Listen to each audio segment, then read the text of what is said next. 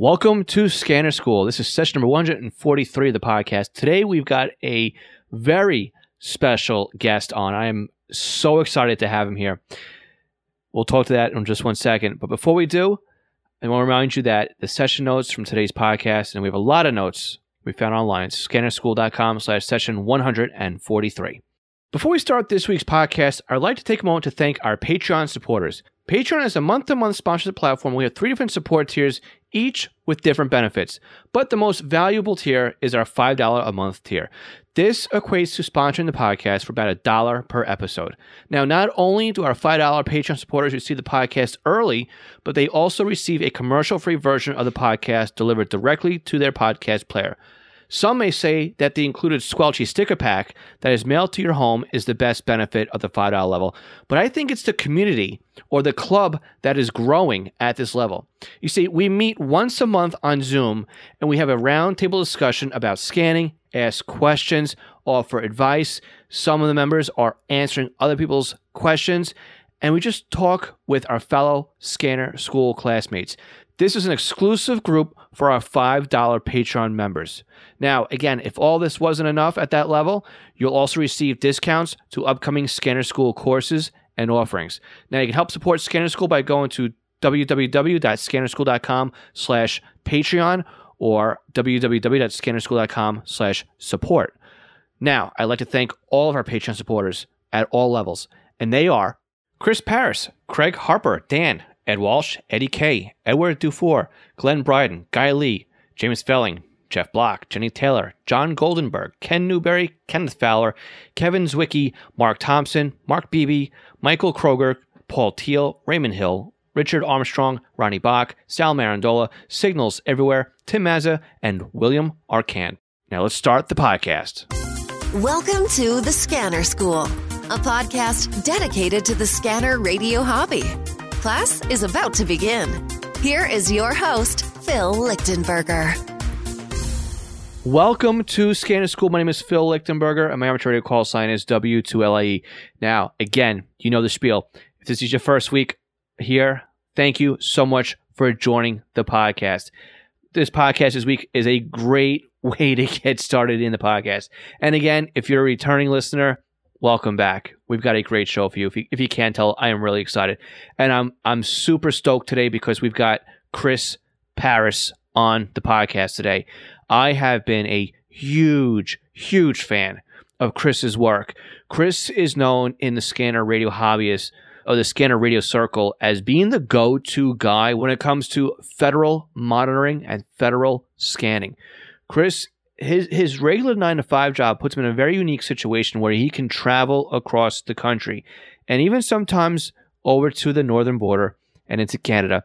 And he uses these opportunities to scan and monitor federal signals that are in the areas. And Chris will spend time and he'll write about them, he'll blog about them. He updates his Twitter account pretty much all the time like I said, I have been a fan of Chris's going back into the Monitoring Times magazine days, if you remember those days. And he continues to write in the new magazine called The Spectrum Monitor. It's been out for about six or seven years now.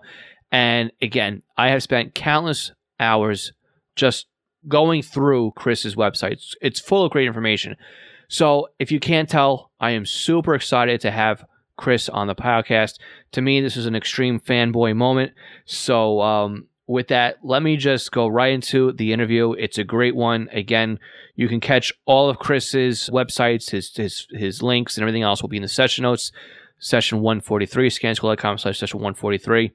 This is going to be a very long podcast. It's going to be a very informative podcast. You are going to get your money's worth out of this one. This is full of information, and we could have kept on going but we eventually just had to say we've spent a lot of time here, so I think it's worth it. So, guys, let me introduce to you the one and the only Mr. Federal Scanning, Chris Paris. Chris, thank you so much for joining us on the podcast. It is uh, a, an honor and a little bit of a fanboy moment for me right here on this side of microphone. So, thank you for uh, for being here today. Oh, you're very welcome. Glad to be here. So, really quick, and we'll get into a more detailed explanation about what it is that you do with scanning. But uh, really quick, what are you known for in the scanner radio hobby? I guess after about almost 15 years of writing about federal monitoring, I guess that's what I'm known for best. I do a lot of federal and uh, military air type monitoring, and I've been writing about that stuff in Monitoring Times for about nine years, and then uh, or 10 years, and then about six years now for in the Spectrum Monitor magazine. Excellent. So now you know. I mean, everybody else listening to why there's a bit of a uh, a fanboy moment on my end. I've been a big fan of Chris's Chris's writings, his website, which we'll talk about in a few minutes, and and uh, been been a long time follower on Twitter, and uh, to get you on the podcast is kind of like um, it's uh, a, a, really surreal moment for me right now because I really I look up to what you do in that kind of uh, fashion. So thank you very much for what you contribute into the scanner radio hobby and and all the information you put out there. I've been and we'll talk about your website in a little bit, but I have spent hours and hours crawling through your website and using the information you have to put into my own radio and to make my own spreadsheets and everything else. So what you do is is amazing. We'll talk about in a few minutes how you do it. But before we get there, how did you even get started with just in general the scanner radio hobby? I mean, what led you down this uh, this path? Oh well, let's see. I have to blame my parents, I guess, for that. Uh, back in uh, first couple of years of high school, my dad was learning how to fly. He got his private pilot's license, and after he soloed, he was able to take us on, take us for rides in the plane. And I was fascinated by the radio communications with the pilot and the air traffic control tower when I flew with him. And so I got really obsessed with that. And for my birthday that year, my folks bought me a Sears multiband portable radio that had an airband in it. And uh, so I obsessed with putting up an antenna outside, running a wire into my room, and being able to listen to airplanes for whenever my dad went flying. And uh, I think it was one weekend night, I realized there was nothing going on in the aircraft band. I said, I wonder what this other band here called Public Safety. And I quickly discovered my local police department, uh, fire department, highway patrol. Just all of a sudden, this whole world opened up of what I could listen to and what I could hear. And it was around that time that the local police department was moving from a single VHF channel to a, uh, like a three or four channel UHF repeater system. So it wasn't trunked, but just conventional. And so I immediately saved up my pennies and bought a four channel Radio Shack Patrolman scanner, pocket scanner, and had all my local police in there. And uh, about that time, I also met a news photographer in the town where I lived who had a neat setup in a Jeep that he drove for work. It had three or four of the Regency um, ACR 10s, I think, the ones with the red lights and the blue faceplate mounted in between the front seats of his Jeep. And that just, I was just hooked after that and he got me interested in the local frequencies and uh, what was going on. And and I just from then on, every all the money I earned or got birthday presents or whatever it went towards buying crystals or buying new scanners it's a it's a dangerous dangerous hobby so it is. that's excellent you've you've you've got the same kind of i mean it's it's amazing that when you talk to all these people about how they get started in the scanner radio hobby how many people including myself blame my parents you know for leading us down this yeah. this path because I, I got started i mean my dad wasn't a flying but he worked in a two-way shop and we always had a scanner radio on in the house so oh, it yeah. was you know many people grew up with uh, TVs and, and FM broadcast radio. We always had, in addition to that, that the, the scanner and the, and the, dancing red lights, and even my grandparents' house watching that uh, that Bearcat 101 with the with the LEDs dancing across the screen mm-hmm. and everything else. So, yeah, it it seems like for a lot of us, it grabs us at an early age, and it definitely holds on for a long time. So it does. It's it does. It's, it's it's interesting. So what about though getting started now in with the federal monitoring? What what made you transition from AM public safety now all of a sudden to getting into this secret world of uh, federal monitoring? What got you down that path? there were a couple things that happened kind of in a short period of time. One is I got to visit a tower site in the same town where I was growing up. I was uh, out of high school at the time working, and I got to visit a tower site. It was a TV tower, but they sold uh, rented space on the tower for land mobile antennas and repeaters. And uh, was looking around. That was being shown around in the building, and there in a corner was a nice heavy gray cabinet with a big padlock on it. And I was told that's the FBI's repeater. And I had no idea. I mean, I was just learning about the frequency bands, and I knew VHF and UHF, but I didn't really know where things were in these bands. And so I kind of became obsessed with trying to figure out what frequency the FBI was on because I, I hadn't really thought about them as, as being a potential target for scanner listening until I realized they had a radio repeater right near me. So um, I spent a lot of time doing investigative work. And now, of course, this is pre internet days. This is in the late 70s. But I did find, I think there were some mail order guides you could get. The Tom Kneitel's book had just come out. What was it? There was a company, CRB Research, that sold the sheets with all the frequencies typed on them. They had some federal sheets out there for various areas. I used to buy those. So I, but I never really found exactly the frequency I was looking for, but I kind of knew where where they might be and where what part of the band they might be in. But about that time, I got a job working for a television station down in the Rio Grande Valley of Texas, which is down the very southern tip right along the border in Harlingen and Brownsville. And moving from the small town in Iowa where I grew up down to the border area, the amount of federal activity and federal agencies that you saw in action every day just increased a hundredfold because down in the south of Texas, you had the Border Patrol, you had U.S. Customs, you had DEA, you had FBI, just all very busy all the time. And so once I moved down there, again, I really had to do some research to find out where to even start listening for that kind of stuff. I did something that I normally did anywhere I went to when I traveled to a new city is I started hitting up all the local radio shacks. And any Radio Shack whose manager was worth his salt usually kept a little box of crystals behind the, the counter of the local active frequencies. And they always had a typewritten sheet of the local active frequencies. Well, it turned out that most of the Radio Shacks down along the Rio Grande and South Texas had all the Border Patrol frequencies and had crystals for them.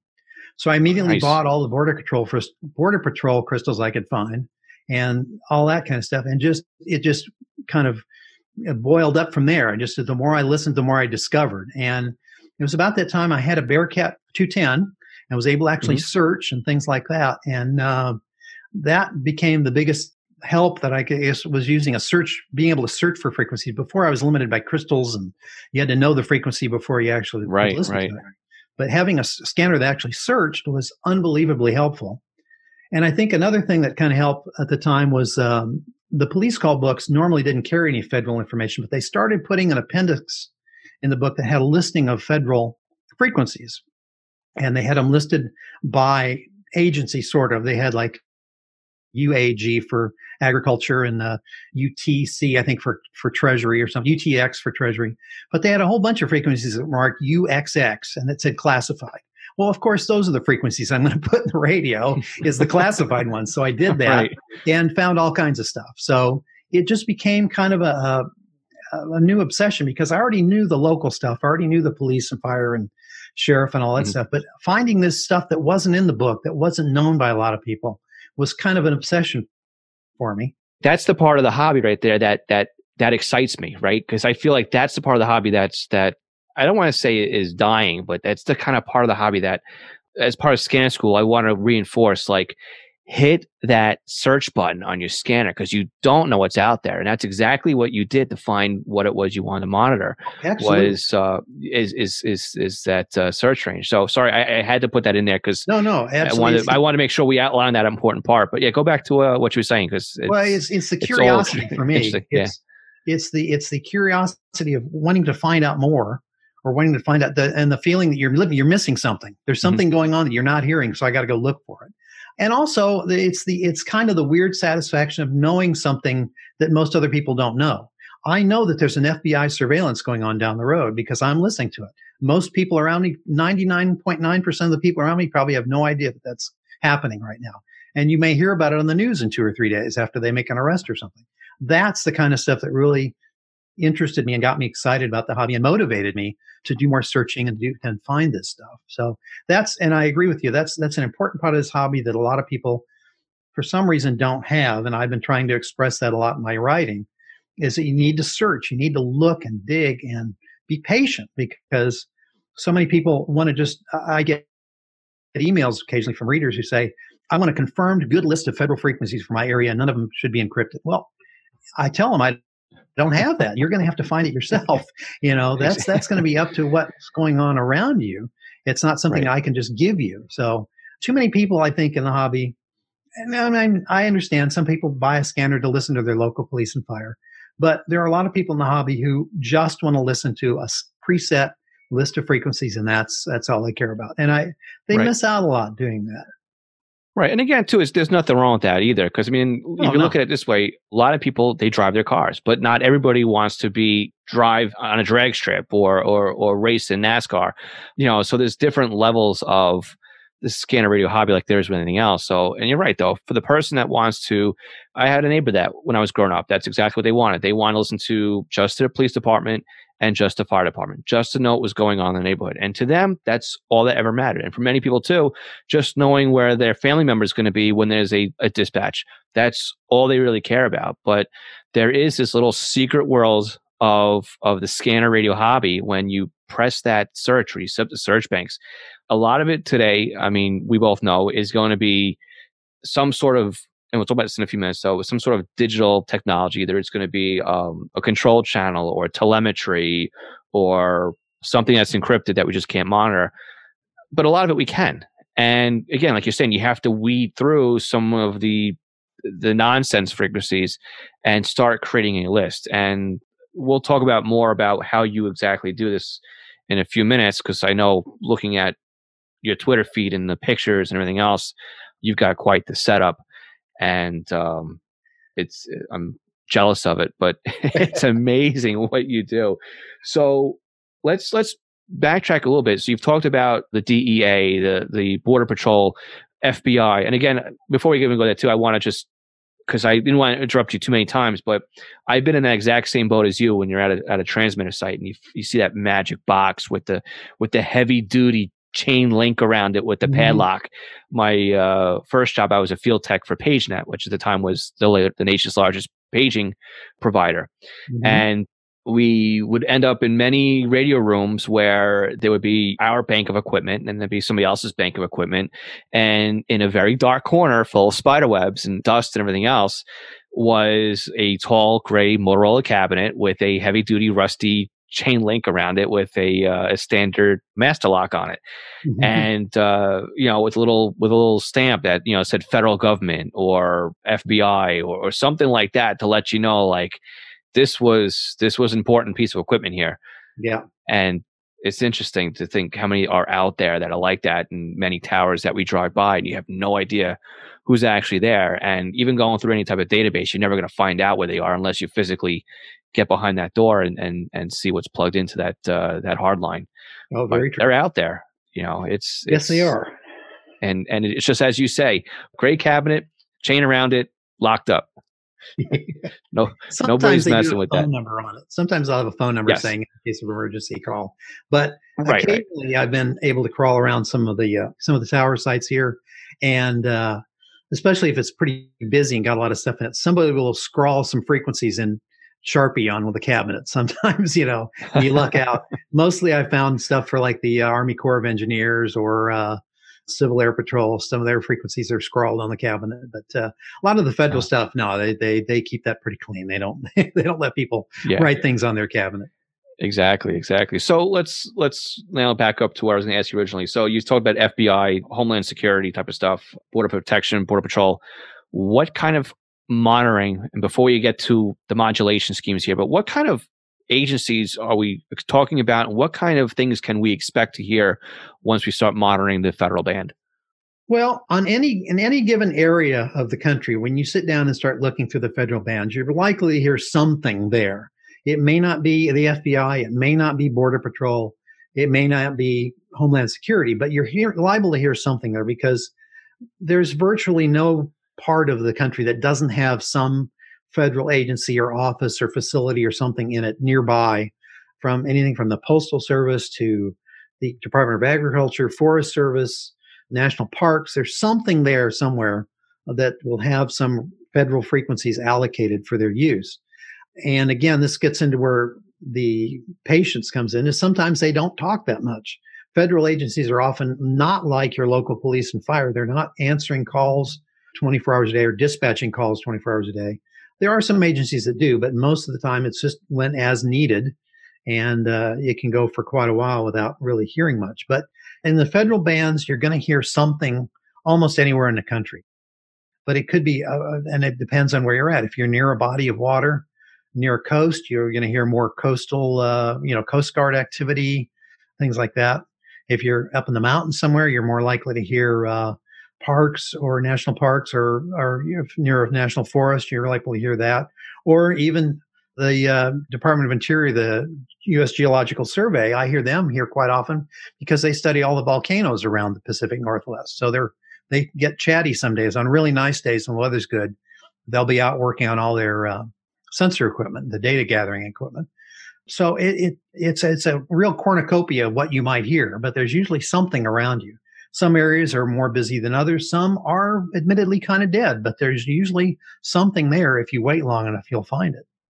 Exactly. I remember, uh, you know, Mike started listening to, you know, just the agencies, agencies that are around here for the first time. I mean, obviously here on Long Island, the Coast Guard is big, and and and I've been listening to them for years, and it's it's interesting the different things you hear on on Coast Guard frequencies, but even listening to you know like border protection or or Homeland Security, those kinds of things, you hear them pop up with, you know, just could be routine chat, or it could be a transport, or it could be a drill and uh, it could even be if uh, somebody important's in town that they had to protect you could get some sort of uh, you know white house or secret service in as well. Oh, although oh, the, the president was i'd say about a 10 minute ride from my house to do a quick speech and then he was in and he was out and uh, i set my radios up to monitor and i didn't hear a peep out of him. So that was a little bit of disappointment. And then you listen to other people and they're like oh yeah i put the you know i put the secret service in my my my uh, scanners and i heard them chatting up a mile you know. I'm like well eh, lucky you. So, so it all it all really i guess depends too on on what's going on and where they are and everything else. So we're talking you know primarily here in the united states. Remember this is a it's a the podcast is is global and we do have plenty of listeners down in australia and new zealand and mm-hmm. canada and whatnot so this question is i mean i'm sure what we've been talking about so far has been pretty generic as far as what type of activity you could hear if if they're monitorable because again you don't know geographically what technologies like over in the UK, right? It's mostly Tetra and everything else. And sure, here we, we like to use P25 in the states, but in the states specifically, because I'm I'm sure that's that's your expertise here. Is what are the frequency ranges where you can expect to find any type of federal frequencies? The two primary ranges you should be looking for are between 162.0 and 174.0 megahertz, and one uh, 406.0 to 420 megahertz. Those are where you're going to find a majority of the federal agency communications. Now, there are some other sub bands, some smaller bands that you will occasionally find federal or military operations in the 138 to 144 megahertz band, the 148 to 150.750, I think is the upper end. And we have logged and found some federal activity in the 400 to 406 top end of the federal band. That end of the band is primarily allocated for space, uh, Earth to space communications, satellites, but it is available on a secondary basis to, I think, the Department of Defense. And we have, in fact, found some land mobile use of that band occasionally, both intentionally and accidentally. So I can tell you more about that later if you want. But yeah, the primary bands you should search if you're looking for your local or federal area, uh, federal activity in your area is 162 to 174 megahertz and 406 to 420. And the, both of those channels are pretty much always in the 12.5 kilohertz steps.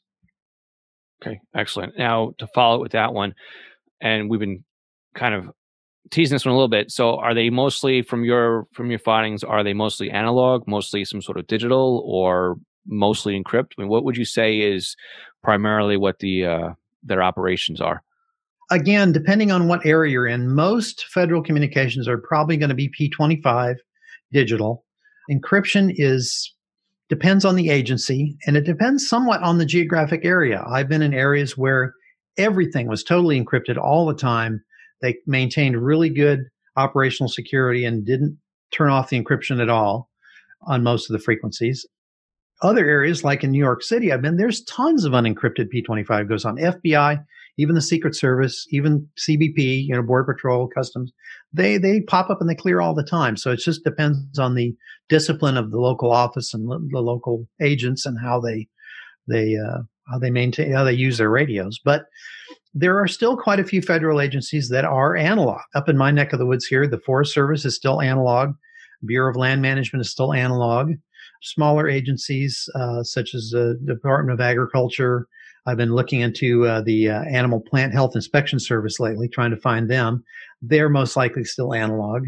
U.S. Fish and Wildlife, I think, is still pretty much analog. So there are a lot of oh, uh, the National Cemetery here is analog as well. So you're you're still liable to find a lot of analog traffic, but I would say it's probably only maybe thirty percent. The rest of it's probably going to be some form of digital. Most of it's P25. There are some agencies who are buying DMR and NXDN radios. Most agencies, especially law enforcement, need to maintain what they like. The, the, word they like to use interoperability. That is, they want to be able to talk to each other. So, uh, APCO P25 has become the de facto standard for federal digital radios, but there are other agencies who don't have to be interoperable. The U.S. Postal Service, the guys who are sorting the mail, they don't have to talk to the DEA or the FBI. So they can buy DMR radios or they can buy NXT. I was, just, I was actually just going to touch on that when you were done speaking about it, but uh, I've I've actually noticed that myself. Like I've I was listening late one night and was you know I go through these periods where I can't sleep, so I'll set up you know the receiver down here and and and just tune around and see what I can find out. And and one day I was just playing around through the federal band and a lot of activity in the 409. I'm like, eh, what's going on here? What, what were they talking about? I jump on radio reference. I look at the frequency because um, it was a well-known one here in in, mm-hmm. in the area. It was postal inspectors, right? right. I'm like, no, this can't be because they're sorting mail and it's DMR. so, but that just proves what you're saying right there. It's postal, it's DMR. They don't need to interrupt. Interrupt. But listening to what they're doing, you know, they were coordinating. I guess it was one of the local mail depots at 3 a.m. Yeah. and uh, loading up trucks and getting things sorted out so they can get everything out, out of their uh, hair for the morning before the rush hour started. So, so you're right though. You may find stuff like that that's uh, a little bit out of the norm. Yeah, absolutely. I was going to mention too that some agencies, some off federal offices will often uh, buy if they have a budget and they need to buy radios, they'll buy whatever the sales guy will sell them. They don't really care about P25 or encryption, so they'll buy NXDN radios, or they might buy the FRS radios. I've run into uh, the Coast Guard using FRS radios at the Coast Guard base in Astoria, Oregon, when they were just for radios on the ship, on the boats.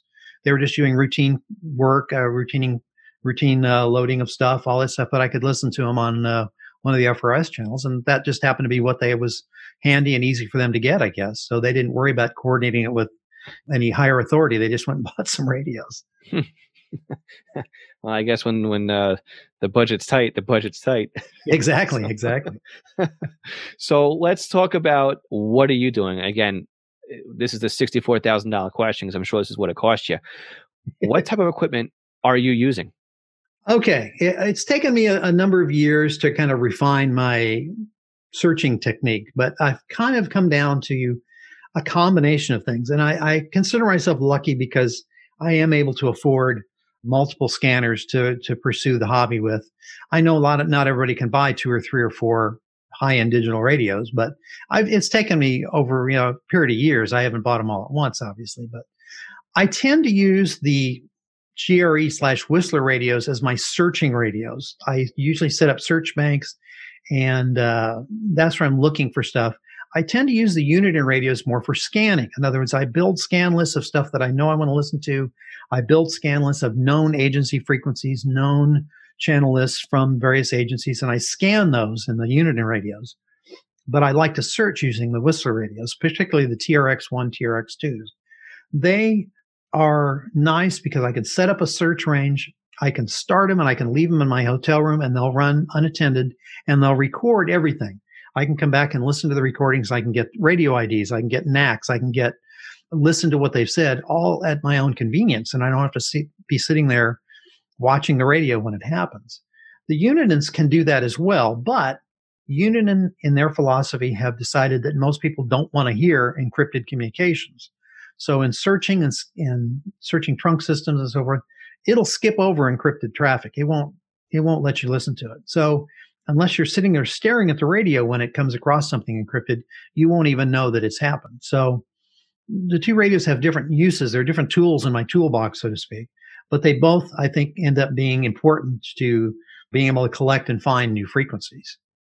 And so let's let's back up a little bit here because we left out a big thing here. So you do a lot of monitoring as you travel. You don't have to go into what you do for a living, but most of your most of your investigation, I guess, when it comes to the federal band, is is a byproduct of your day job, right? You it, this is all like hotel monitoring and from city It to is city. to a certain extent, but Mhm. I do the same thing here at home when I'm at home. Okay. I, there's, there's, I mean, the federal bands here are more of a known, at, you know, a known quantity, but at the same time, there's always unexpected stuff that pops up. In fact, I've got a new one that just popped up in the last couple days, which we think is related to the so-called social unrest that's going on.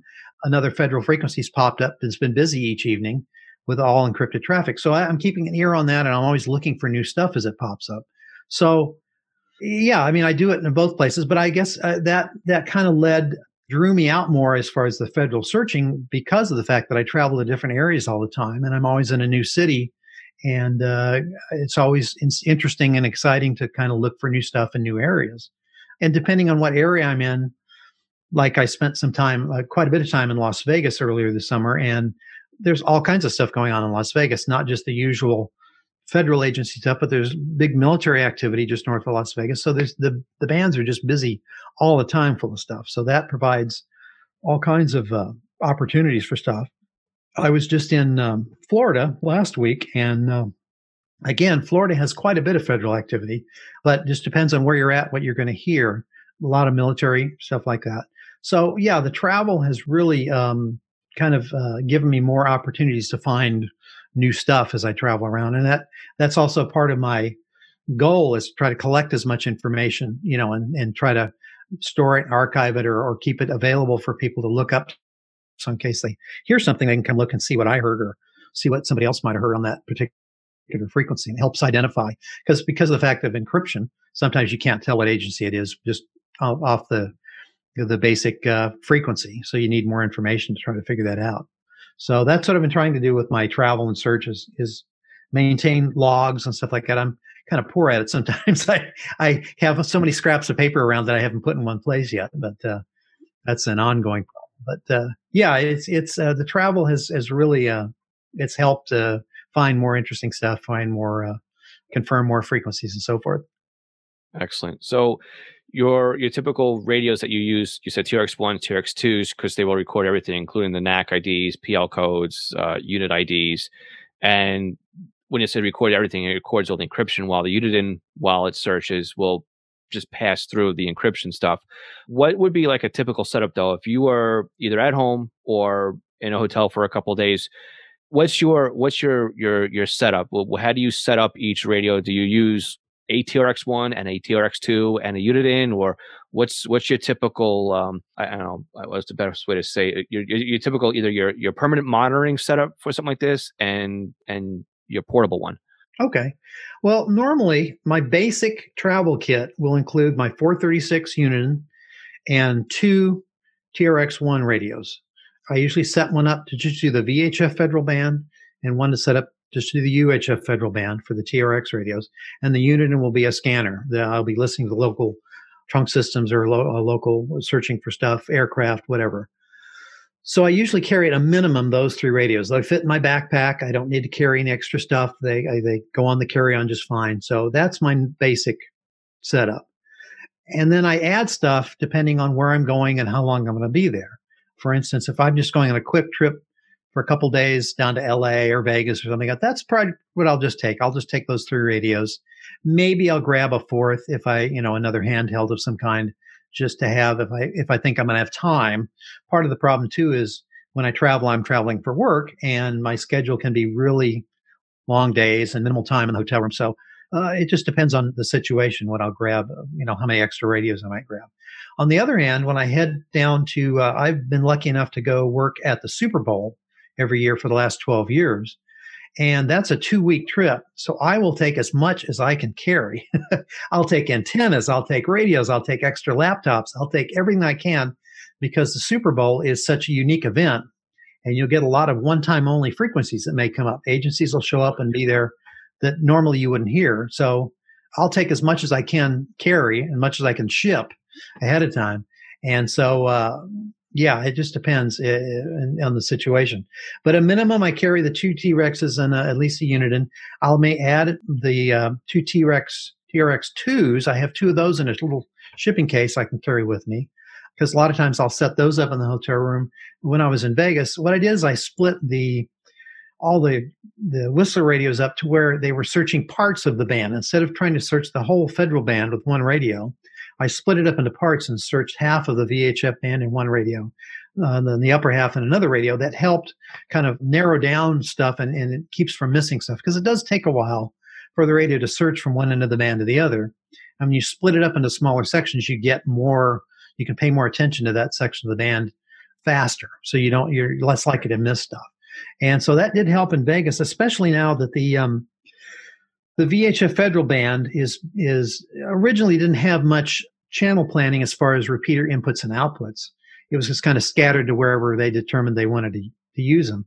Now they're trying to get a standard setup where the lower end of the band is going to be repeater inputs, the upper end of the band is going to be repeater outputs. So by splitting the band or splitting the scanners up and searching those halves of the bands, I was able to figure out repeater inputs fairly easily because if I got traffic on a lower frequency and heard the same traffic on a frequency in the upper end of the band, aha, I knew those two were part of a repeater pair.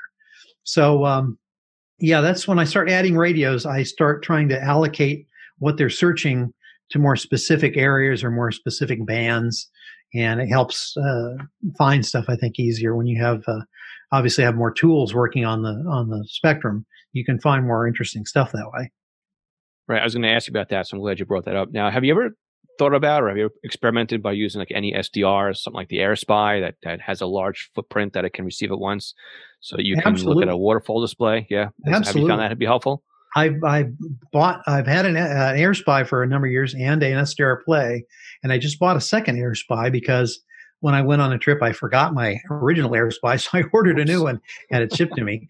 But yeah, those are tremendous tools for searching out stuff because you can sit and look at a big chunk of the radio spectrum and all of a sudden you'll see a little spike pop up and you'll narrow right on that and it gets your attention. It's much faster than searching, much quicker. You can find stuff that you, your, your even weak signals, your scanner might not even stop on, but you may see a little spike pop up every once in a while and figure out what frequency it is. And I'll put it in a, in a radio and just hold on that frequency. And I found all kinds of stuff doing that. So the, the SDR, the ability to use an SDR to look at the uh, the waterfall display has been a tremendous, tremendous thing, a wonderful thing for the hobby, uh, at least as far as my end goes. And I usually have at least one of those in my backpack with me when I travel. I, getting the opportunity to use it sometimes is a little rare, but uh, yeah, it's absolutely become a really useful, useful instrument. That's, that's how I found the postal. when, yeah, exactly. When, uh, when they were on there, because I'm like, hey, this is a weird spot for something to be spiking in so often. So mm-hmm. yeah, it's uh, it's a great tool. And then, so you're using the TRX one, the TRX two. So I'm pretty sure I know the answer to this next question, but you, do you use any other software to help you out with logging or discovery? Or uh, you know, just figuring out what's out there because I know with the with the GRE and Whistler stuff, it's kind of almost impossible to uh, to use third party logging. Yeah, no. Uh, the only other thing I pretty use consistently is probably Pro96Com. I use that for trunking okay. systems a lot. That's come in really, really handy too, not just for federal stuff, but any P25 trunk system. So I've got multiple instances of that running here at home, watching the local trunk systems. But as far as logging software and stuff, I really, no, I really haven't done that. Most of my collection is done on the, just using the uh, recordings from the Whistler radios right now and even the Uniden and stuff, I do use or I have used some of the uh, uh, Butel software uh, with the Uniden and radios, and at least run a log. It'll it'll let you remotely, you know, act as a remote control to the radio, and it'll log activity that the radio picks up. So that has come in handy too sometimes when I'm just scanning stuff. So it lets me know what's busy, what's been going on, what is picked up when I wasn't looking, that kind of stuff. So, gotcha. And then um, so here, here's a question. I'll let you stand on the rabbit hole. But uh, how do you know what you're monitoring, especially if maybe you can't hear it because it's encrypted traffic or or something like that?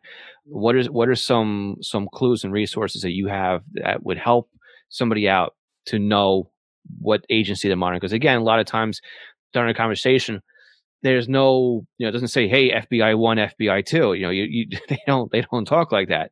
How do you know who you're monitoring? Yeah, it, that's a good question, and that's that's one of the questions that I get so much from from readers is they pick up a frequency, who's and they want to know who it is. There's a number of clues you can gather. Sometimes they make it very difficult for you to figure out who it is, not just with the encryption, but Most federal agencies now will have a, uh, in addition to, if you're using P25 digital, in addition to the radio frequency itself, you'll usually see a a P25 NAC or network access code. That's the digital equivalent of what used to be the, the tone squelch.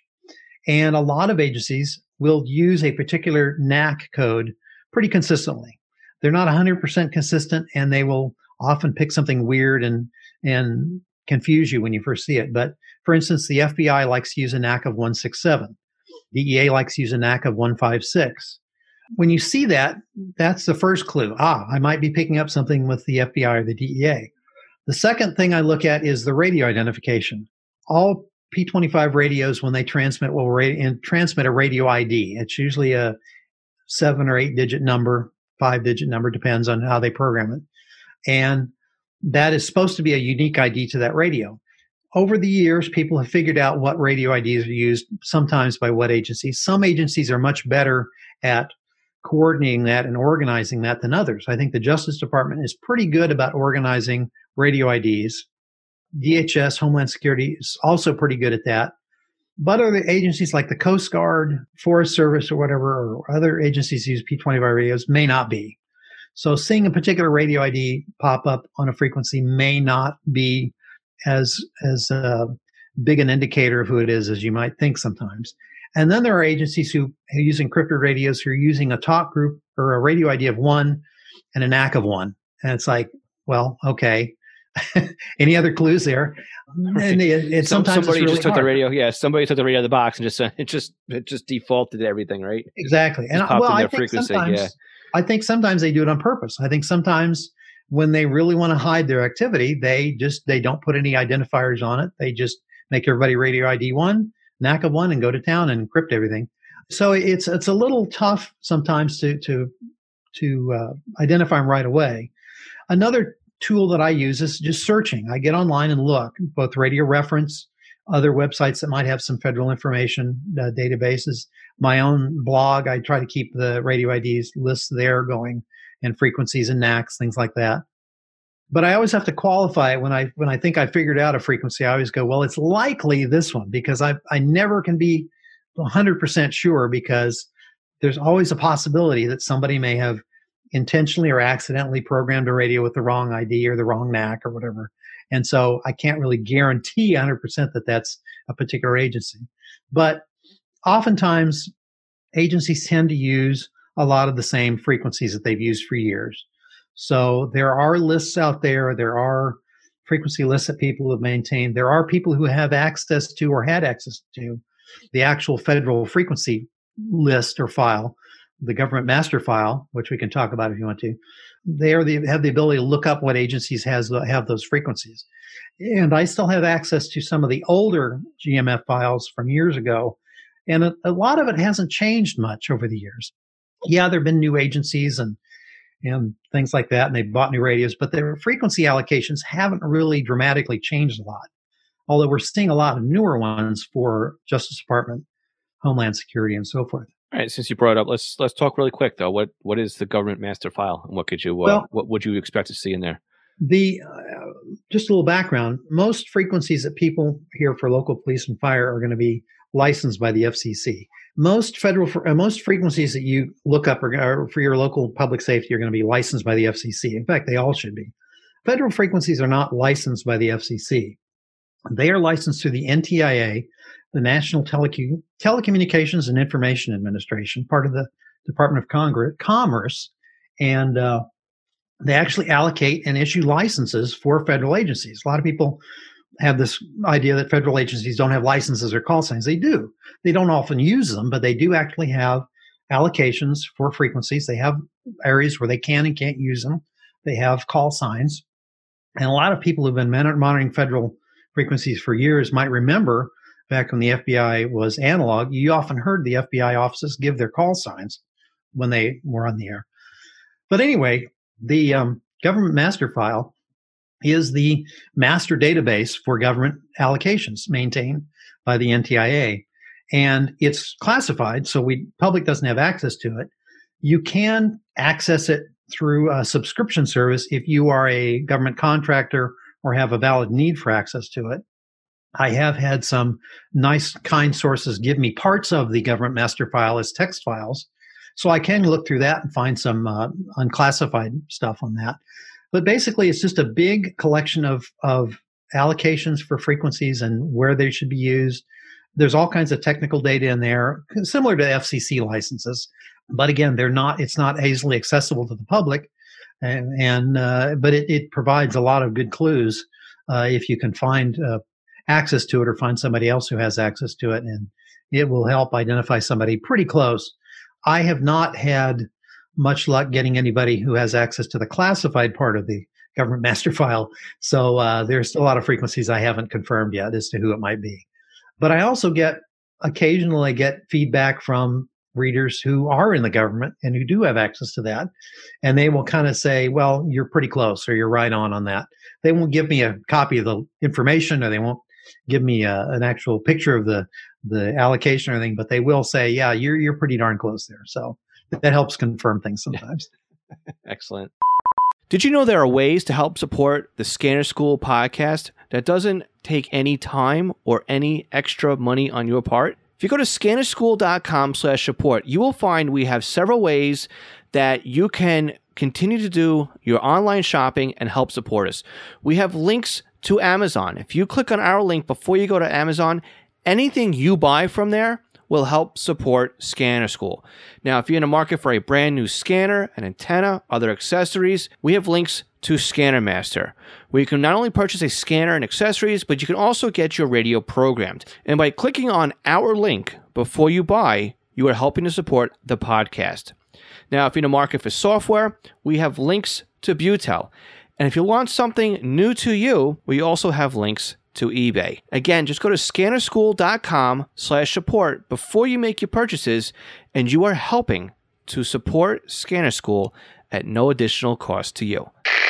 This session of Scanner School is sponsored by East Coast Pagers. Now, East Coast Pagers is one of my online companies, and we are Unication, Apollo, and Swissphone dealers serving the North American market. Now, if you're looking for a personal use pager or one for your department, we can get you a quote at the very best prices. So why does a company like East Coast Pagers support Scanner School? I think that every scanner radio user should at least put one pager in their collection of radios. The reason why is very simple. It frees up your scanner to just do scanning, and then you have one radio that's dedicated to your local fire activity. Now, with a pager, you can have voice storage, you can do tone outs, you can keep it silent, you can go back the next day and listen to what you've missed overnight. It's more than you can do with an out of the box scanner. And with today's pagers having multiple frequencies and even having multiple channels in a scan list, like the Unication G1 can do eight channels in a scan list. It has 64 memory channels, and out of the box, it comes with 11 minutes of stored voice and a desktop charger. The G2s to G5s, they do P25 phase 1 and phase 2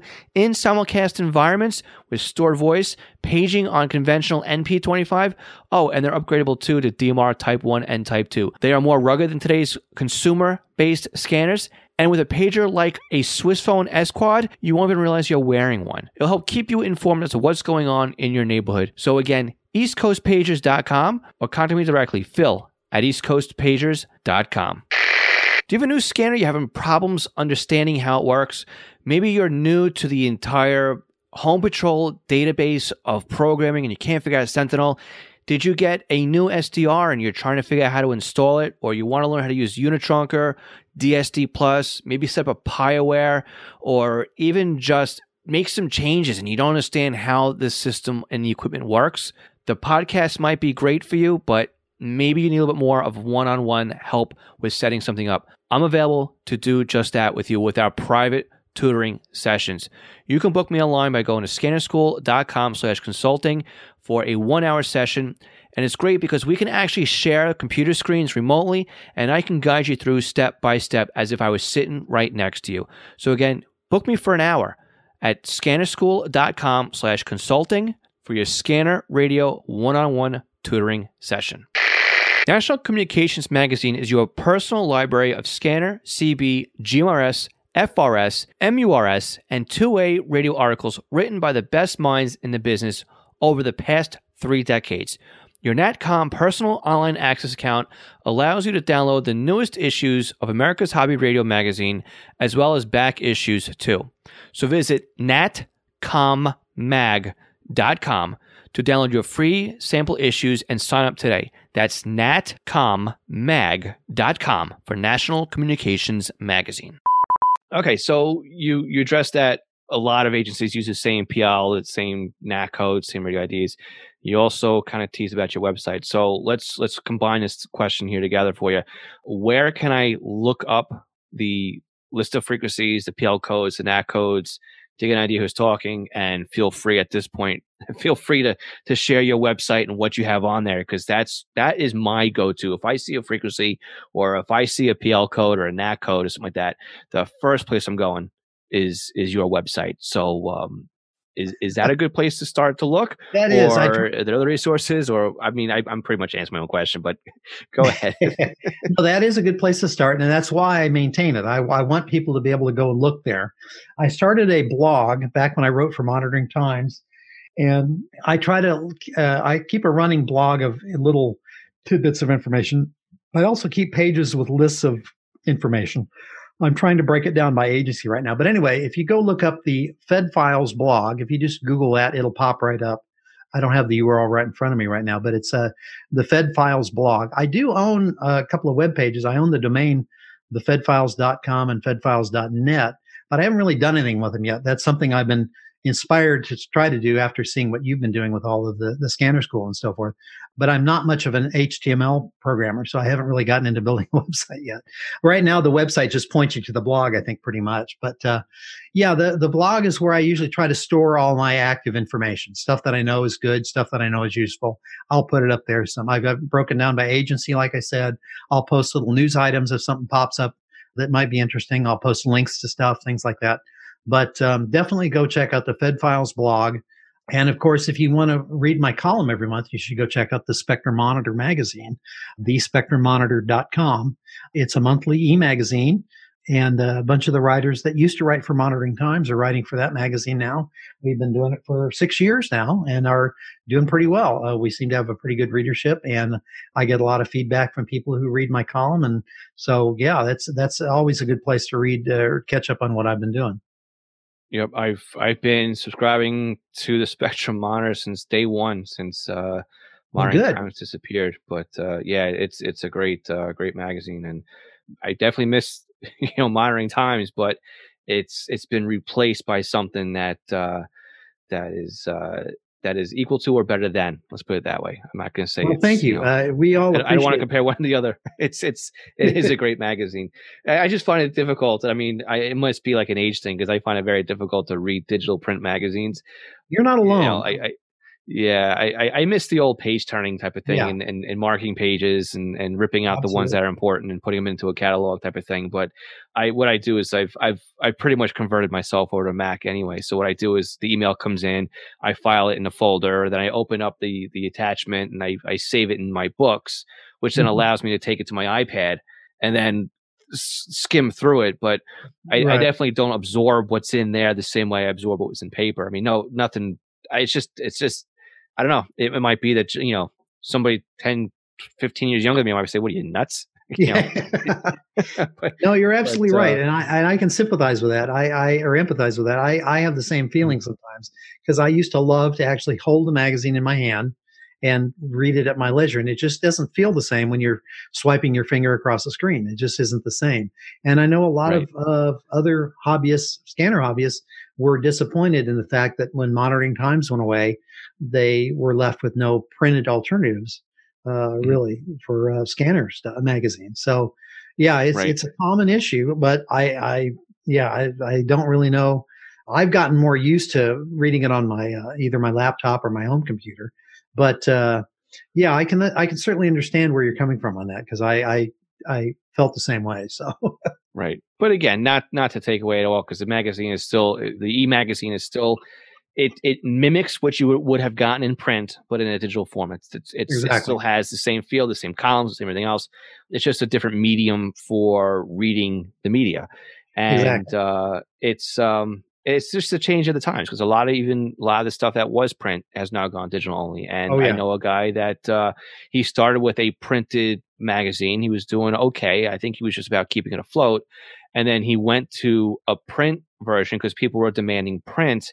and it caused him to have to fold up shop completely because of just the the change in cost. So, uh, so I totally get why it's there. It's just I don't know a little bit of a of a vent type of thing, but uh, yeah, no, doesn't I, take away at all from the quality of the magazine. The information that's inside of it, whether it was printed or whether it's digital, is still top notch, and uh, it, it's still a great resource. So, let's take this back now to very actually no let's, let's go here first since we're talking about it what is it like though to write a monthly column for a uh, a print or an online magazine what what's uh what's the process like and and how do you how do you figure out i mean do you just i'm in this town today so this is this month's column or do you do you have some sort of agenda when you when you're writing something out or what's what's the process for you when when you're writing your uh your columns well that's that's a good question i it's i had never written before professionally before 2004 when I got called from Monitoring Times and asked if I was interested in writing a column.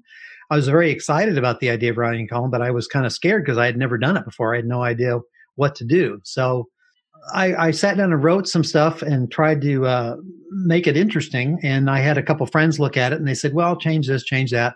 And I think I did a pretty good job. And I get, it got a little easier every time I came up with a new column and or wrote a new column. It came a little easier the words flowed a little easier from my my brain to my fingers when I typed it.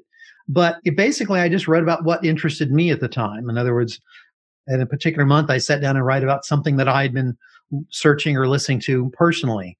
Or if somebody had sent me some information on a particular agency, or somebody had written in with a question about a particular agency, I might write a monthly column about that agency, put all their frequencies in. I will say some months it gets a little hard because I want to keep the column interesting and fresh, but at the same time, maybe nothing happened to me that month. nothing interesting happened. So I got to come up with something to fill 2,800 words that, that still interests readers. And I also realized too that not everybody is reading my column continuously. In other words, there are a lot of new readers pop up, or maybe readers who never read my column before and just stumble across it. So I try to put something in it that I may have covered before but I don't want to get too repetitive. So it's a little bit of mm-hmm. a balancing act for me trying to decide how often have I talked about this. I don't want to get sound like I'm writing about the same thing all the time, but yeah, it's basically what interests me at the time. What int- what's what's in my vi- field of vision right at the time that I'm writing it, and what I think people might find interesting or useful. Well, for instance, like uh, early on after the the whole uh, COVID nineteen shutdown came about, I started writing about okay, what frequencies might you hear stuff on related to this? The National mm-hmm. Guard, mm-hmm. we're setting up field hospitals. I came up with as much National Institute of Health and CDC frequencies as I could, federal interop frequencies, just in case something popped up, and uh, right. tried to write about that. So it just kind of depends on what what's going on around me at the time. That kind of becomes the subject for my column. Sometimes I'll get an idea for a column, then I'll work on it for a couple months before I actually write it out. This month's column, or uh, the one for October, I'm, I'm, working on right now, involves what I did uh, a few weeks ago in Wilmington, in Wilmington, Delaware. So that's going to provide some interesting information.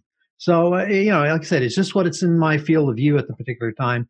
Sometimes I'll find a particular agency or a particular document online that might be interesting and use that. But uh, yeah, I just kind of I try to keep it as interesting as I can. Something I write about what interests me. So that's that's basically what what motivates me in my writing. I, I can tell you, it's it's no different with a podcast. Mm. so I, I, did the exact same thing when when COVID started. I, I I did that. You know, what would you expect to monitor now with the COVID thing? Even with repetition, I mean, we're we're closing in really soon on episode 150 and uh, you know your your this one is as it airs is just shy of that and you have to look back and go well i did touch on this maybe i touched on on episode 10 or maybe it was episode 25 or maybe it was mm-hmm. episode 100 yeah. and you got to remember people are coming in and they're not going to listen to the back catalog as as, as right, well as people right. aren't going to go through the back catalog in the magazine and it's okay to to repeat yourself as long as you repeat it slightly different because then of course you're going to get somebody comes in and goes you said that already you know so yes. it's like well yeah but you know when you went to school, you yell at your teacher and say, "Hey, you taught this in September," and and the finals, you know, the mid, you know, the final exams are in two weeks. No, you want that review. You know, you want to you want to hear it again. Yeah. So uh, it's the same thing. So yeah, I, I can tell you that it's uh, and it's, it is what what interests me. Like there's there's certain times where I'm more interested in in one topic than the other and and or sometimes what I have working on the side, just like you said, dictates what's going to happen next on on um, on the podcast as far as as prepping and planning. And uh, and again, having you on now was great timing too. Is what's going on here with an election cycle and and candidates and and you know people sitting in office currently are are are, are touring to mm-hmm. to uh, to drive up uh, donations and and excitement and and to do their campaign stop. So it's a great sure. time to have you on here because again, this hits right in that that start of the peak season. The next what eight weeks almost is oh, yeah. is going to be it. So yeah. going to be some really exciting time in federal. So with that, let's assume now we know nothing about federal monitoring. Now we've listened to, to you discuss what you've been monitoring, and we're excited to turn on our scanner for the first time and actually go through monitoring federal. If if you can disconnect from everything you know right now more or disconnect from what it is you do and keep the knowledge you have if i want to get started right now today monitoring federal where exactly do you begin and what are some tips that you may have for somebody who is never monitored federal but now is very interested in doing it? Okay. Well the first thing i would recommend if you if you're interested in monitoring fed, looking for federal agencies in your area i would suggest you start with your scanner and use the search function, which we talked about earlier, and program a search range from 162 to 174 in 12 and a half kilohertz steps and let it run. Just let it sit and run for a while and make a note of what you hear. You're liable to hear people talking. You might hear dead carriers. You might hear just noise. Just make a note of it and let it scan for a while. You may not hear anybody talk for quite a while. And then do the same thing with the UHF band, the 406 to 420 megahertz band, and see what you come up with. Uh, like I said earlier, I know everybody can't afford multiple scanners, but even having a single scanner using the search function, using that search range, will help you get started, will help you find what's active in your area. You can also, if you want to keep your scanner scanning, if you're listening to your local police and fire, you can set up a scanning bank, a bank of frequencies for federal stuff. And uh, I know it's available on the radio reference downloads for the Uniden and Whistler scanners. Under the nationwide frequencies, there should be, I believe, some lists of the common nationwide frequencies for certain agencies. Not every agency, but there's a lot of them in there. So I would go ahead and put those in there and just let them scan as in your regular scanner scanning banks, scanning frequencies, and see what you hear from those because you occasionally will catch your local office from your from various federal agencies will be using those. I would also highly recommend there's a group of frequencies that are part of the nationwide interoperability VHF and UHF frequencies for federal. Oh yeah, we've we've talked about those yeah many many times in the podcast. Yeah. I'm glad you're bringing that up. So those yeah, are those, those are may not have activity on them very often, but when they do, they're going to be good to have. Yes, a lot of cities are starting to use those more and more as federal agencies show up to work with their local law enforcement or local public safety. So I would definitely dedicate a bank or a system in your in your scanner for those uh, interoperability frequencies. But yeah, it's just uh, getting started. It may be kind of slow. You might not hear much. You might not know what you're hearing, but after you've let it scan or search for a while, and you've noted which frequencies you're hearing people talking on or hearing digital noise on, then we can try to narrow that down or try to figure out which agencies you're hearing, what other frequencies they might be using. But it just takes time. And that's also something that people may not always have is time to sit and devote to playing with the radios for long periods of time. They may be busy, may have them on in the background, but it's that's part of the hobby is is is the uh, I guess the the effort it puts in the mining for the frequencies. I always we were talking to somebody the other day and we were talking about federal frequencies. I said it's kind of like it's kind of like mining for rare coins. You know, you, you, may have a pile of pennies there, but you may find a really rare one inside some, but you have to dig through it to find it. It's not going to pop up on its own. So yeah, it just takes a little it takes a little motivation and takes a little dedication, but I think the reward is there once you find a good active set of federal frequencies you can keep in your radio. And like I said, if you're lucky, you'll hear something going on that that may pop up in the news in three or four days, and you realize, hey, I I heard that a couple days ago.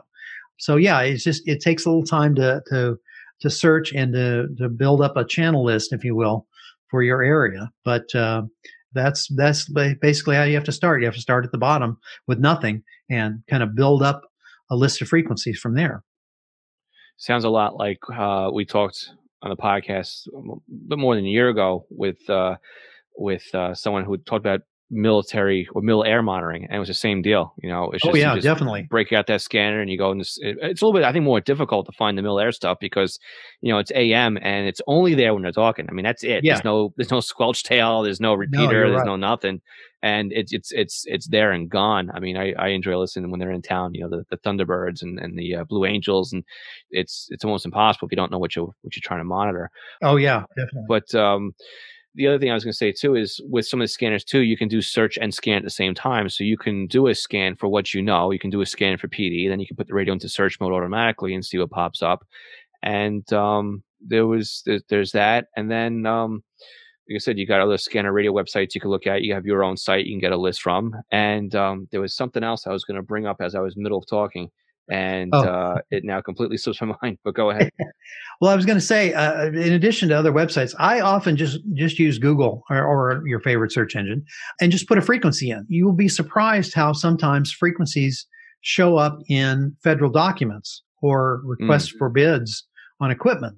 I found a bunch of frequencies for the National Bureau of Standards and for, um, uh, I think it was for the CDC, even had some of their frequencies listed in a they were looking to buy some radios and the frequencies will be listed in the request for proposal and it's in the fed in the document online so if you just do a little if you have a frequency that's active you don't know who it is just put the frequency in and you you may stumble across a document that has it in there so Right. And then as I was going to talk about too was we talked about uh, you said the the NIFOG channels or the federal interoperability channels, and uh, I've shared a story before in the past where we had Superstorm Sandy roll through here a couple years back and destroyed towns in Queens. I mean, they, not only did they get flooding, but they got fire. And down where um, where I grew up, it's the same story. It was uh, waist deep water, and houses were catching fire. There's even after the fact because of electrical services were now compromised and the power grid comes back on, houses catch on fire. But there were towns that were Long Beach, Long Island, New York. I had a coworker of mine that lived down there, and uh, thankfully he had a second story on his home because he had to basically vacate his first floor and go up to the second floor because it was chest high water. And uh, you know, immediately after that, of course, you start seeing the the the black helicopters flying in formation. You know, the the black helicopters you never want to see flying over your neighborhood and uh, of course they were assessing damages and, and seeing what was going on i mean the sand from the beach was down the main drag that goes through town i mean that's that's how bad you know Yeah. things were there and just listening to the scanner i mean my day job with at&t we were scrambling to set up temporary cell sites and and find out what sites were down and but to to keep myself grounded i was listening to the NIFOG channels, and you started hearing some people with really, really southern accents. You know, they don't, they're not from around here. yeah yeah You know, you're not from around here, boy, are you?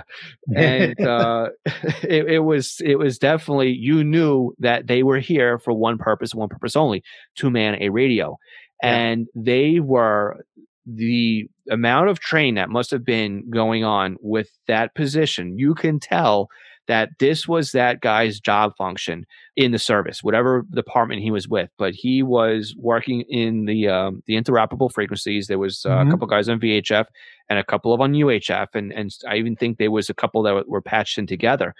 But they were here, and again, it was a federal response because it was um, uh, FEMA was in town, and you had the National Yeah. Guard in town, and you had you know other agencies rolling through, and um, they like you're saying it was it was a short event. It was probably two weeks long but they were they were on the air. They were active and they were doing a lot of the coordination that the local resources were overwhelmed with. I mean yeah. PD can't can't can't help with curfews and stuff like that the way it had to happen around here. So it's it's i just wanted to tell that story just to hammer home the fact that yeah put those frequencies in you may never need them but i always call them the uh, shtf bank you know, yes when, when, it, when it all goes bad, at least you've got that list with you.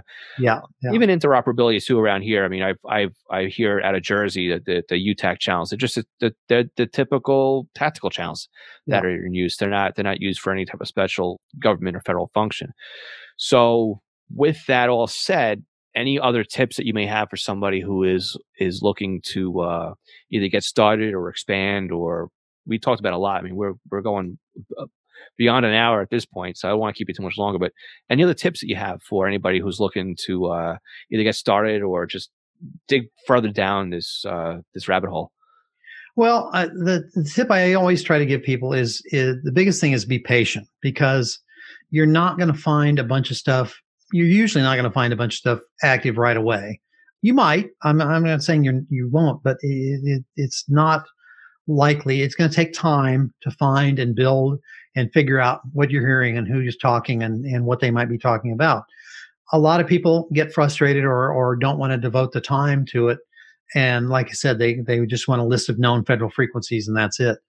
It just takes it takes some patience, and don't feel like you're going to have to figure everything out right away.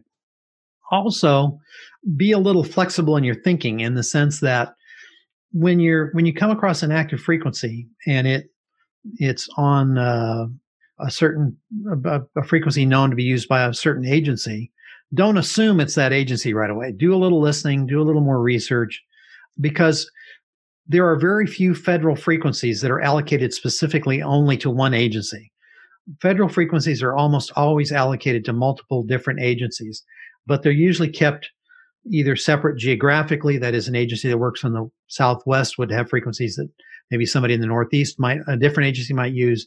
It, it, they try to keep them separate that way, but don't always assume that what you hear is really who you're hearing like I said, I always try to give it a little, well, it's likely this or it's likely that, but always keep your, your mind open to what it might not be or might, might be somebody else. There's always a possibility that you might be hearing something that's, that's not really on that frequency. Uh, oftentimes I'll get people saying, well, I heard this guy talking on this frequency about delivering pizzas or something. I said, well, it's most likely an image.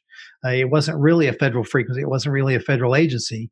You're just living within a block of a transmitter of somebody who you're, you know, you're getting interference of somebody. So that's all another topic of itself is is when you're hearing mm-hmm. something that's not really there. But yeah, basically just uh, try and be patient. Try to take a lot of notes.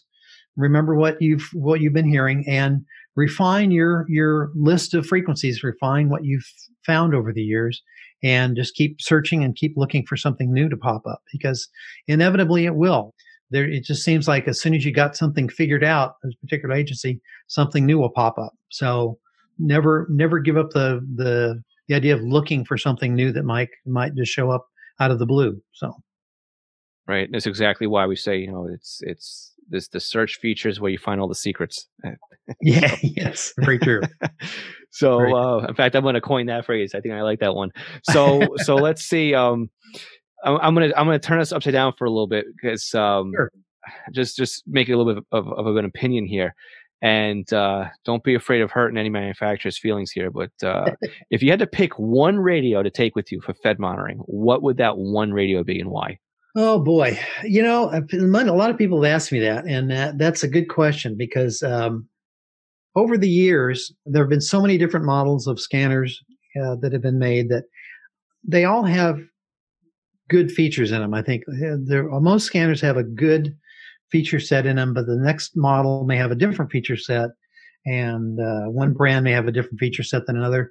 They all have good stuff, but nobody's made one radio that has all the good stuff in it. You know, I know that's mm-hmm. most likely due to uh, copyright and uh, so forth like that, and and so and patents. So Uniden can't put something in the radio that Whistler holds a patent to. But I guess if you really, if I really came down to just keeping one radio, I would probably pick the Uniden, probably the 436 right now. I don't have an SDS radio yet.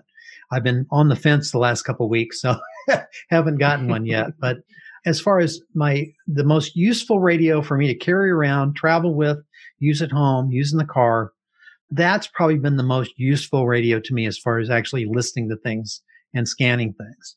Again, it doesn't have quite as good a, a search function as far as recording and so forth, but it'll certainly pick up federal frequencies just fine. The Whistler radios also pick up just fine. A lot of a lot of the um, back and forth that I see, especially on radio reference between Whistlers and Unidens, it's a lot like between arguments between Ford and Chevy owners. You know, that's exactly what I say. Exactly, they're both like good radios. Yep. There, yep. There's nothing wrong with either radios, but you will get some people say, "Oh no, this, these are terrible radios. These are better."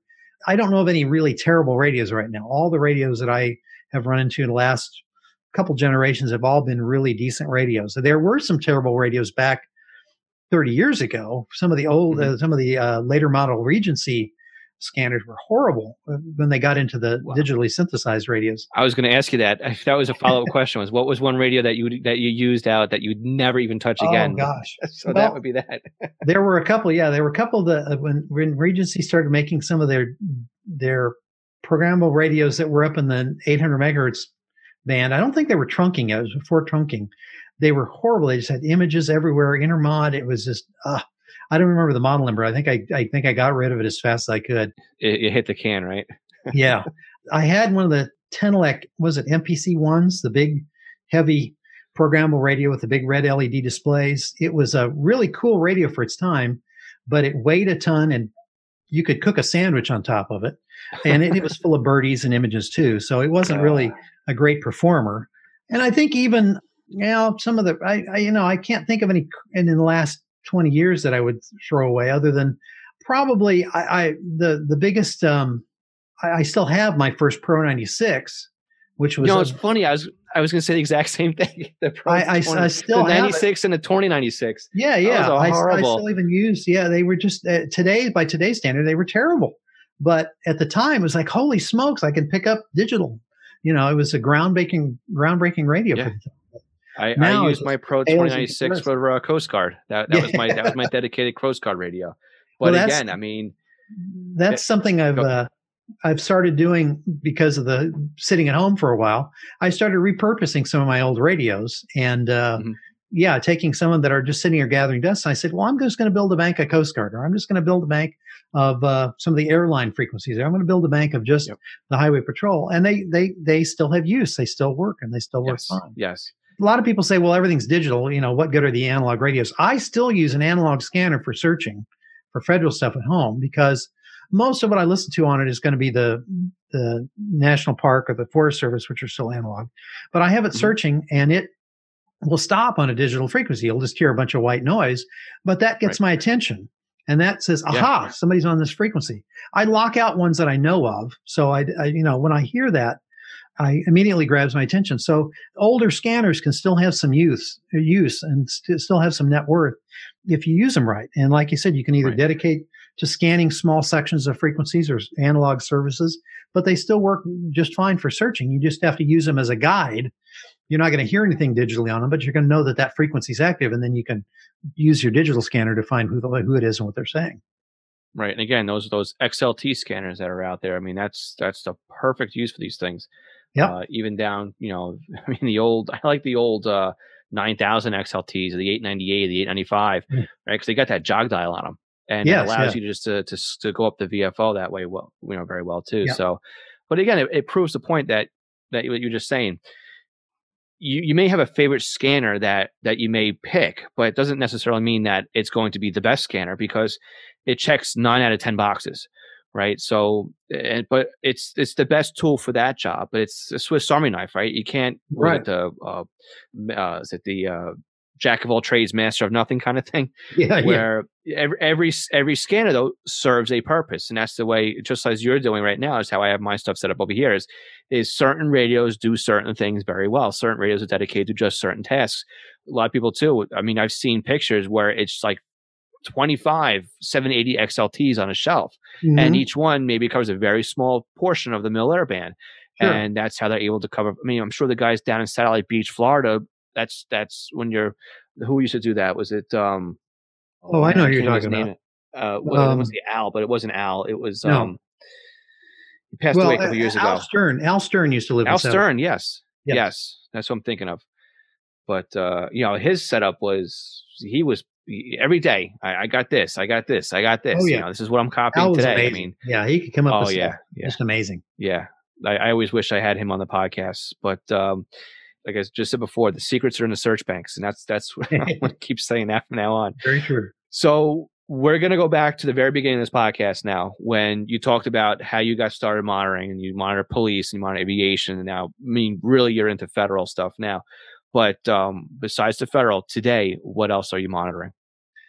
Well, at home, I am obviously listening to my local police and fire EMS. Uh, I usually keep that on the background. I'm listening to some neighboring counties their police, fire, highway patrol.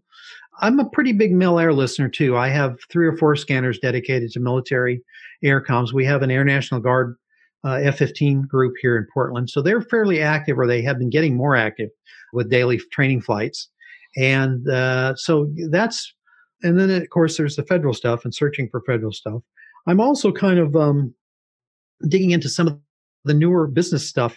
DMR, NXDN, our local um, power distribution company has moved to a 217 megahertz DMR tier three system, which is interesting. interesting.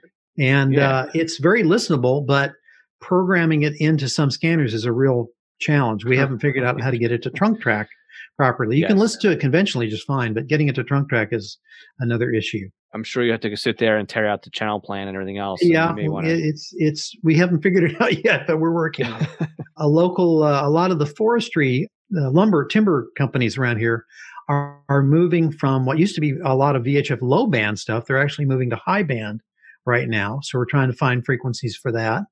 There's uh, there's a couple of local industries here. One of them might be called Nike uh, that has some NXDN radios, and they're always interesting to listen to. And so yeah, there's there's all kinds of local stuff going on that I like to listen to while I'm here, and always looking for uh, uh, new stuff. A lot of uh, with the schools starting to reopen, where a lot of the schools have bought DMR radios. It seems like uh, replace their analog radios, and uh, the county where I live is in the process of upgrading to a new P25 Phase 2 system. They were originally targeting for fall to switch over. They're not going to get there till probably next year. But the new tower sites think, are popping I don't think up, any so. place, yeah, I don't think any place that's that's ever kind of has met their deadline. No, I, I agree. out here. I agree. It's it's usually uh, far few and far between where they can actually meet yes. the timeline. But anyway, new pow- new towers have started to pop up, and I've noted that the new towers are sporting not only the uh, 800 megahertz, 7 800 megahertz antennas, but also some VHF and UHF mm-hmm. antennas. So we're noting that they are uh, setting up uh, local UHF uh, search and rescue uh, channels as well as the VHF nice. interop and stuff like that. So yeah, there's there's all kinds of stuff going on to keep us keep a keep the radios busy besides the federal stuff. But uh, yeah, I'm kind of into everything right now, especially when I'm home. I have some stuff dedicated to the federal and to the military air, but uh, just tuning around looking for other, other stuff is always kind of fun for me too. Excellent. So I know we're we're going kind of late and kind of long here. So I, I appreciate Not your time that you that you give us. I'm sure we could talk about this for a couple extra hours, but it'd be great. before we, uh, maybe we'll have to have you back on after uh, after uh, the election cycle. You can talk about what you what you monitor sure. that or something else like that. But okay. um, I mean, one thing that we can take away from here is it doesn't really matter where you are in the U.S. and I'm sure the same thing carries true if you can monitor them in other countries as well. Is no matter where you are there's something to monitor. Inland, right? You've got geographical, uh, the, the, geological rather. You've got forestry. You've got, uh, of course, you know, Federal Bureau of Investigation, Homeland Security, wherever. Along the shorelines, though, I mean, because I won't get forestry out here, but I'm definitely able to monitor coast guards and and in the city you've got border protection and, and, stuff like that because you know you got JFK airport so you've got a, a port of entry here of course you've got ports being with the uh, with um, the cruise ships as well as cargo ships coming in and of course you've got national monuments national parks so there's plenty of places where you're going to find federal across the country and I'm sure again the same thing as everywhere else so is there anything else that you want to bring up? And again, we're going to put links to um, everything you've talked about, including your website, in the session notes. So anybody who's listening doesn't have to worry about running it and, and running it down and forget about it. We'll we'll have in the session notes of the podcast. But where can is there anything else you want to bring up? First of all, and second of all, plug where people can follow you and what you do. I mean, especially where you are on Twitter and everything else, because uh, that's where I get a lot of information, a lot of cool pictures that you post on there as well and um, yeah, feel free to to plug away. Okay.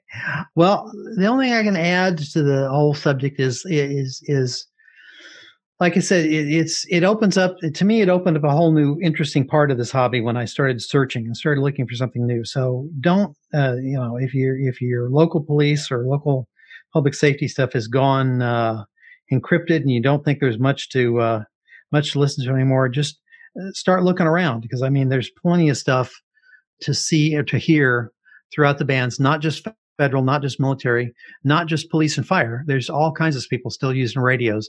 I know there's been a lot of discussion, even amongst federal agencies, about using the the FirstNet stuff or using push to talk over cellular, in a, uh, as opposed to radios. I don't know that that's ever going to replace radios, but even with that going on, there are still businesses, like I said, buying radios. There's still government agencies buying radios. There's still government agencies building whole new radio systems. So there's always going to be stuff coming over the scanner you're going to be able to hear that that to me is always interesting. So be be open to exploring new stuff if you can. As far as following me, I like I said, I've got the uh, the Fed Files blog. I'm also on Twitter at the the Fed Files is my Twitter handle, and I usually try to keep that with interesting stuff that I find. I don't necessarily uh, tweet all the time, but I do retweet a lot of stuff that I find I think me, people might find interesting on the subject. And uh, yeah, and if they if they're interested in reading my column, by all means, go to the Spectrum Monitor magazine website and uh, see about subscribing because that uh, that helps keep me in toys too when I when I get paid for writing my column. So yeah, it, that's that was that was what got me motivated. Was uh, this would be a great thing to do to keep my hobby and addiction going. So I certainly couldn't live off of, it, but I, I enjoy doing it a yeah. lot. It really, for me, it's very self satisfying and very it makes me feel good when I write something that I enjoy reading. And I hope everybody else that reads it finds it the same way. I will say I, I don't get a ton of feedback from right from readers. I'm really it makes me feel really good to hear how much you enjoy my writing and my website because I don't get a lot of that from a lot of federal monitors out there. I guess there's a there. I guess there is kind of a not everybody, but a lot of the people that I run into and talk to online sometimes are kind of secretive about what we our information. And there's nothing wrong with that, but um, I'm trying to keep it a little less secret.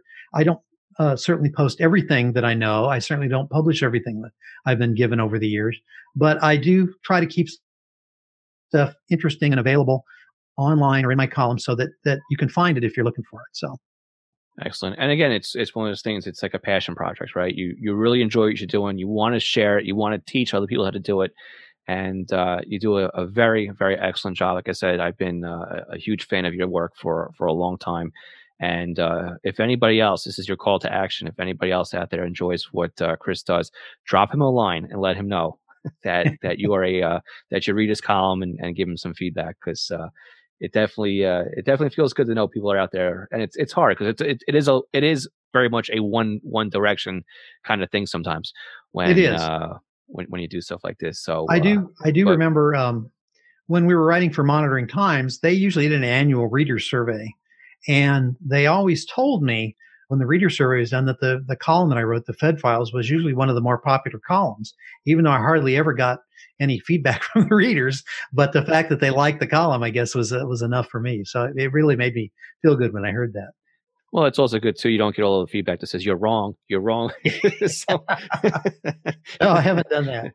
Haven't gotten that yeah, yet. So, so that means you're doing a good job. People can't pick it apart. So, but uh, Chris, I, I want to thank you. I know we've we've spent uh, quite a bit of time here, oh, and oh, uh, it's a, it's a Saturday here, and I want to say thank you so much for being here. And I really I would love to have you back. So I'm sure there's plenty more we can talk about. I think we hit the tip oh, of the sure. iceberg here. And uh, anytime you want to come on, you just drop me an email and let me know. And again, for anybody else who's out there, who's you know the listener, let Chris know. And also, if you have any ideas and any questions for Chris, you know you can you can funnel it to him, or we can collect them here. And have uh, have Chris come back on, and we can just keep feeding him all the questions that you guys have. So absolutely, it'd be great to have you on. So Chris, I do, I, I do put in my column that I take requests. So if you got any questions, yeah. please let me know. yep. Excellent. Yeah, it, it, helps. I mean, that's that's how a lot of content comes from. It's just by by asking questions, and and I do the same thing. I've got uh, I have a monthly uh, part of the show where I I uh, I dedicate just to answering questions that come in, kind of you know a, a playbook right out of magazines. Right, They're usually in the front of the magazines you have the ask the ask you know, ask Bob is what it used to yeah. be right on Monitoring Times, yeah. and uh, same same deal. You know, one the one week is dedicated to answering questions, so that's that's where a lot of content comes from. But Chris, thank you so much. It's been great having you on. Like I said, from from somebody who's been a big fan of you, I'm excited that you're on here. I can't wait to publish this podcast and uh, and share it with everybody else who's out there. And um, we'll uh, we'll be in touch very soon, I'm sure. Thank you, Phil.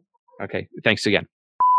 All right, everyone. I know, like I said before, this was a long one, but I hope that you've enjoyed it. Chris was very accommodating. He answered a lot of questions. I tried to make sure that we had a lot of things in here for both people who've done a lot of federal monitoring and those who are looking to get into it. And it's a great time right now to do this because here in the United States, we are pretty much going to get to the peak of an election cycle in a couple of weeks. And people will be touring the country and there will be a lot of federal activity following them throughout the US. So this is perfect timing for this. Chris, thank you so much again for being part of the podcast, for being here, for taking the time to record us on a Saturday morning. So thank you for giving part of your Saturday to do this. And I hope that we can have Chris back on the podcast. And again, if you're a fan of Chris's, let him know or simply reply to this podcast at scannerschool.com slash session 143. Leave a comment in with the podcast episode. Share this podcast episode with your circle on your favorite Facebook group, on your own Twitter feed, etc. This way we can let Chris know that, hey, we've enjoyed this podcast episode and we want to share it with other people. That's a great way because, again, Chris was saying in the podcast that it's a little difficult for him to know how well received his column is. So let's let's show Chris some love and uh, let's let's uh, spread the podcast episode around so people will realize just how much we've enjoyed this podcast and, and what he has brought to the table today. So again, how well did we do? Let us know at scannerschool.com slash session 143. Remember, we'll be on Zello every Tuesday, except the first week of the month. You can go to scannerschool.com slash Zello. That's like hello, but with a Z in front of it for our weekly net. And again, you can always subscribe to the podcast by just clicking on the subscribe button on your podcast player. And if you listen to us on the web, click on our newsletter. We'll let you know every week when we have a new podcast out. And also, we have some tips and tricks coming as well. So, again, my name is Phil Lichtenberger. This is Scanner School, where we teach you everything you need to know about the scanner radio hobby. Catch you all again next Tuesday, 73.